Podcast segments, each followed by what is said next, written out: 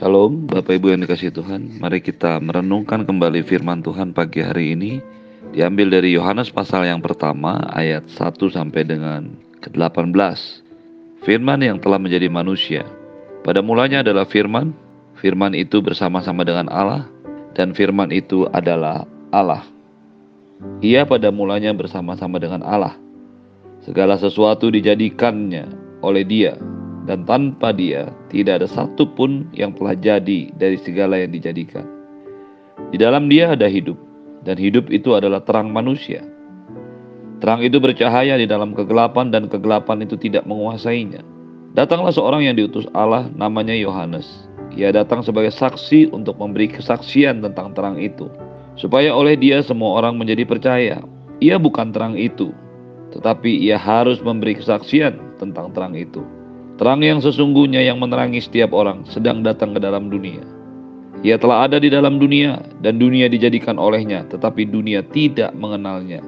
Ia datang kepada milik kepunyaannya, tetapi orang-orang kepunyaannya tidak menerimanya. Tetapi semua orang yang menerimanya diberinya kuasa supaya menjadi anak-anak Allah, yaitu mereka yang percaya dalam namanya. Orang-orang yang diperanakan bukan dari darah dan daging, bukan pula secara jasmani oleh keinginan seorang laki-laki, melainkan dari Allah. Firman itu telah menjadi manusia dan diam di antara kita. Dan kita telah melihat kemuliaannya, yaitu kemuliaan yang diberikan kepadanya sebagai anak tunggal Bapa, penuh kasih karunia dan kebenaran. Yohanes memberi saksian tentang dia dan berseru, katanya, inilah dia yang kumaksudkan ketika aku berkata, kemudian daripada aku akan datang dia yang telah mendalui aku, sebab dia telah ada sebelum aku. Karena dari kepenuhannya kita semua telah menerima kasih karunia demi kasih karunia. Sebab hukum Taurat diberikan oleh Musa, tetapi kasih karunia dan kebenaran datang oleh Yesus Kristus. Tidak seorang pun yang pernah melihat Allah, tetapi anak tunggal Allah yang ada di pangkuan Bapa, dialah yang menyatakannya. Bapak Ibu yang dikasih Tuhan, kemarin kita sudah membahas ayat yang pertama sampai dengan yang keempat. Bahwa Yesus si atau sang firman itu adalah Allah sendiri yang sudah ada. Beresit sejak awal, sejak pertama kali dari semua yang ada. Hal ini menunjukkan kealahan atau keilahian Yesus adalah sesuatu yang sangat mutlak dan tidak bisa dibantah lagi. Hari ini kita melanjutkan mulai dari ayat yang keempat. Ayat keempat berkata, di dalam Yesus ada hidup. Di dalam sang firman, di dalam si firman itu, yaitu Yesus ada hidup. Dan hidup itu adalah terang manusia. Ketika Yesus ada sebagai Allah, di dalam Dia ada kehidupan, dan hidup itu adalah terang manusia. Ketika Tuhan menyatakan, Tuhan Yesus menyatakan di dalam Dia, Dia adalah jalan kebenaran dan kehidupan. Yohanes mencatatnya, kemudian menuliskannya di dalam kitab Yohanes ini. Ketika Yesus mengatakan, "Akulah jalan, kebenaran dan kehidupan. Akulah hidup itu juga.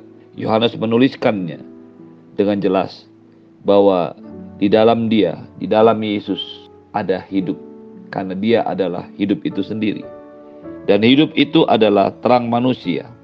Terang itu bercahaya di dalam kegelapan dan tidak menguasainya. Bapak Ibu yang dikasih Tuhan, ini adalah sebuah kata-kata yang kalau kita pahami dengan benar, menjadi sangat luar biasa dalam hidup kita. Mengapa keselamatan itu hanya ada di dalam Yesus?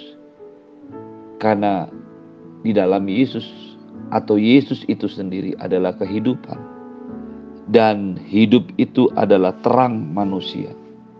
Mengapa keselamatan hanya melalui Yesus? Karena di dalam Yesus dan Yesus itu sendiri adalah hidup. Keselamatan tidak bisa kita peroleh melalui perbuatan baik atau usaha atau amal atau apa pun kita karena di dalamnya tidak ada hidup. Dan yang membuat seseorang bisa hidup di dalam kekekalan karena dia memiliki kekekalan itu sendiri. Dan kekekalan itu adalah Yesus. Terang itu maaf hidup itu adalah terang manusia. Bahasa Yunani yang dikatakan terang itu adalah pos Fos bukan hanya berbicara tentang terang dalam arti kata benda, tetapi adalah sebuah terang yang menghidupkan, terang yang menyinari, terang yang mengungkapkan kegelapan yang ada. Kata fos ini juga berarti sinar yang menyinari, kemampuan secara metafora menggambarkan kemampuan untuk memahami dan hidup secara rohani. Mengapa Tuhan Yesus berkata, "Akulah jalan kebenaran dan kehidupan. Tidak ada seorang pun sampai kepada Bapa kalau tidak melalui aku." Ada dua yang dikatakan Tuhan Yesus. Dialah sang hidup, dialah sang terang itu sendiri. Kehidupan kekekalan yang ada dalam dirinya itu yang memastikan Anda dan saya bisa sampai ke surga. Tetapi dia juga ingin menyatakan bahwa tidak ada seorang yang pernah mengenal Bapa selain dia. Mengapa hal ini terjadi? Karena hidup itu sendiri adalah terang manusia. Ketika manusia diciptakan dari debu dan tanah, tidak ada kehidupan di dalamnya. Sampai ketika Tuhan menghembuskan nafas hidup di dalam bahasa Ibrani penoma yang menunjukkan kata penoma ini menunjukkan bukan hanya tentang nafas hidup tetapi roh Allah. Ketika Allah menghembuskan rohnya ke dalam manusia, maka manusia yang pertama itu menjadi hidup. Ketika akhirnya manusia yang pertama jatuh ke dalam dosa, maka kekekalan atau hidup yang kekal itu hilang di dalam dirinya. Itu sebabnya yang tidak kekal tidak bisa bersatu dengan kekekalan.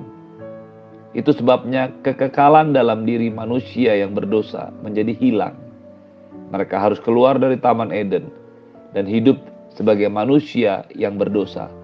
Bukan karena sudah berbuat dosa, tetapi karena hakikatnya mereka sudah berdosa, tidak memiliki hidup yang kekal, dan tidak memiliki terang ilahi. Amsal pasal 20 ayat 27 mengatakan roh manusia adalah pelita Tuhan yang menyelidiki seluruh lubuk hatinya. Roh manusia itu adalah pelita Tuhan Terang itu, hidup itu adalah terang manusia. Ketika Anda dan saya memahami ini, maka kita bisa memahami mengapa keselamatan hanya didapatkan dalam Yesus. Karena Yesus itu adalah hidup itu sendiri. Dan hidup itu adalah roh manusia, terang manusia.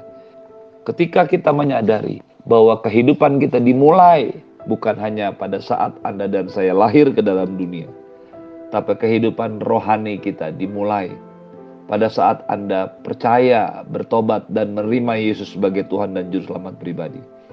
Ketika kita percaya, kita kita bertobat, percaya, dan menerima Yesus sebagai Tuhan dan Juru Selamat pribadi, Yesus masuk ke dalam hati kita. Yesus yang adalah hidup itu sendiri. Yesus yang adalah terang manusia, roh manusia. Itulah yang menghidupkan Anda dan saya.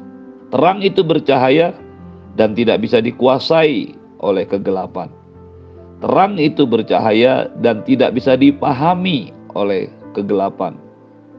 King James mengatakan kata dikuasai bisa juga dikatakan sebagai dipahami oleh kegelapan. Ini adalah gambaran tidak berkuasanya kegelapan atas hidup seseorang yang memiliki Yesus. Ketika seseorang berusaha untuk memahami Yesus, dia tidak akan pernah bisa memahaminya. Karena dari sisi kegelapan dia tidak akan mampu berkuasa atau memahami terang. Dia akan mampu mengerti, memahami tentang terang itu ketika terang itu datang ke dalam dirinya. Itu sebabnya ada beberapa orang yang begitu mudahnya percaya dan menerima Yesus sebagai Tuhan dan Juru Selamat pribadi. Tetapi ada banyak orang yang tidak mampu melakukannya. Pagi hari ini kita harus bersyukur kepada Tuhan. Kalau kita mampu melihat terang yang sesungguhnya itu. Dan kita memiliki hidup itu. Karena hidup itu adalah terang manusia, roh manusia. Ketika Anda dan saya memahami perkara-perkara yang rohani, tidak mungkin kita hitap hidup dalam kegelapan. Saya tidak percaya ketika ada seorang yang bertobat, percaya dan menerima Yesus sebagai Tuhan dan Juru Selamat pribadi, dia masih tetap tinggal di dalam kegelapan. Mungkin dia masih memiliki kelemahan. Mungkin ada bagian-bagian yang harus diproses dalam hidupnya. Tetapi ada satu kebutuhan, ada satu nature, ada satu keberadaan rohani ilahi yang ada dalam dirinya. Inilah yang membuat setiap kita mampu memahami Allah. Inilah yang membuat kita mampu hidup secara rohani, hidup benar di hadapan Tuhan. Sebaliknya, ketika Anda dan saya hidup di dalam kegelapan, maka kita tidak akan pernah mampu memahami Allah. Ia datang sebagai saksi. Maaf, ayat yang ke-6. Datanglah seorang yang diutus Allah namanya Yohanes. Ia datang sebagai saksi untuk memberi kesaksian supaya semua orang menjadi percaya. Ia bukan terang itu tetapi harus memberi kesaksian. Rasul Yohanes menjelaskan keberadaan Yesus sebagai Tuhan yang ada sejak awalnya. Sejak segala sesuatu dimulai, dia adalah sumber dari segala yang awal sang firman, si firman itu. Lalu Yohanes menceritakan tentang seorang yang bernama Yohanes yang dimaksudkan tentu saja bukan dirinya. Karena Yohanes tidak pernah menyebut dirinya sendiri muncul di dalam Alkitab. Gaya bahasa ini sama juga seperti yang dituliskan oleh Matius pada saat dia menulis kitab Matius. Dia tidak pernah menyebut dirinya, tetapi dia menyebut dengan nama yang lain. Seorang pemungut cukai yang dikatakan oleh Matius tidak lain adalah dirinya. Dia harus menyamarkan dirinya karena dia harus menjaga kenetralan dalam penulisannya. Demikian pula Yohanes. Yang dikatakan Yohanes tentang Yohanes yang akan datang memberi kesaksian. Pastilah bukan tentang dirinya, tetapi tentang Yohanes Pembaptis. Dia bukan terang sesungguhnya, tetapi dia harus memberi kesaksian tentang terang itu. Hal ini menjadi sangat jelas bahwa pemberitaan Injil, pemberitaan pertobatan yang dilakukan oleh Yohanes hanya menunjuk kepada kedatangan terang yang sesungguhnya, yaitu Yesus itu sendiri. Terang itu sesungguhnya, yang sesungguhnya, yang menerangi setiap orang, sedang datang ke dalam dunia. Ia telah ada dalam dunia, dan dunia dijadikan olehnya, tetapi dunia tidak mengenalnya. Mengapa dunia tidak mengenalnya? karena kegelapan tidak mampu memahami terang, tidak mampu menguasai terang. Ia datang kepada milik kepunyaannya, tetapi orang-orang kepunyaannya tidak menerimanya. Hal ini menegaskan kembali bahwa Yesus sudah ada. Dia sudah ada di dalam dunia. Dan dia sedang ada dalam dunia pada waktu Yohanes menuliskan ini. Untuk menunjukkan bahwa dia kemudian firman itu berinkarnasi sebagai manusia dan dunia tidak mengenalnya. Dunia tidak menerimanya walaupun ia datang ke dalam dunia. Bapak Ibu yang dikasih Tuhan, ini adalah sebuah hal yang sangat menyedihkan.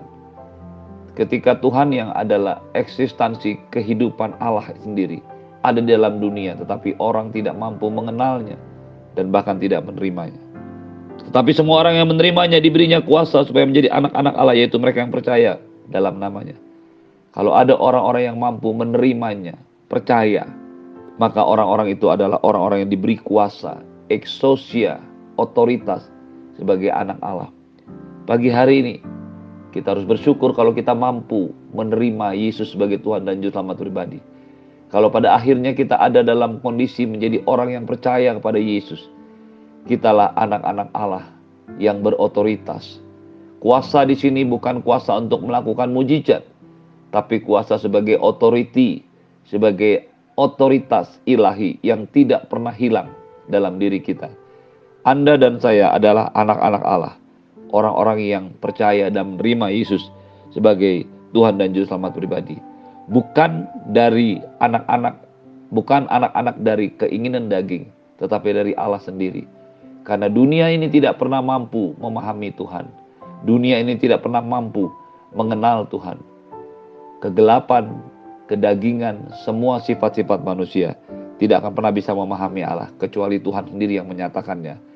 Dan Tuhan telah menyatakannya kepada kita melalui roh Allah yang ada dalam diri kita. Pagi hari ini kita bersyukur kepada Tuhan untuk semua keajaiban sehingga kita bisa memahami dan menerima Yesus sebagai Tuhan dan Juru pribadi.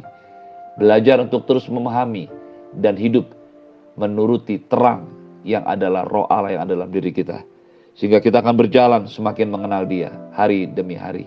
Terimalah berkat yang berlimpah dari Bapa di surga, cinta kasih dari Tuhan Yesus, penyertaan yang sempurna dari Roh Kudus, menyertai hidupmu hari ini dan sampai selama-lamanya. Di dalam nama Tuhan Yesus semua yang percaya katakan, amin. Shalom, Tuhan Yesus memberkati.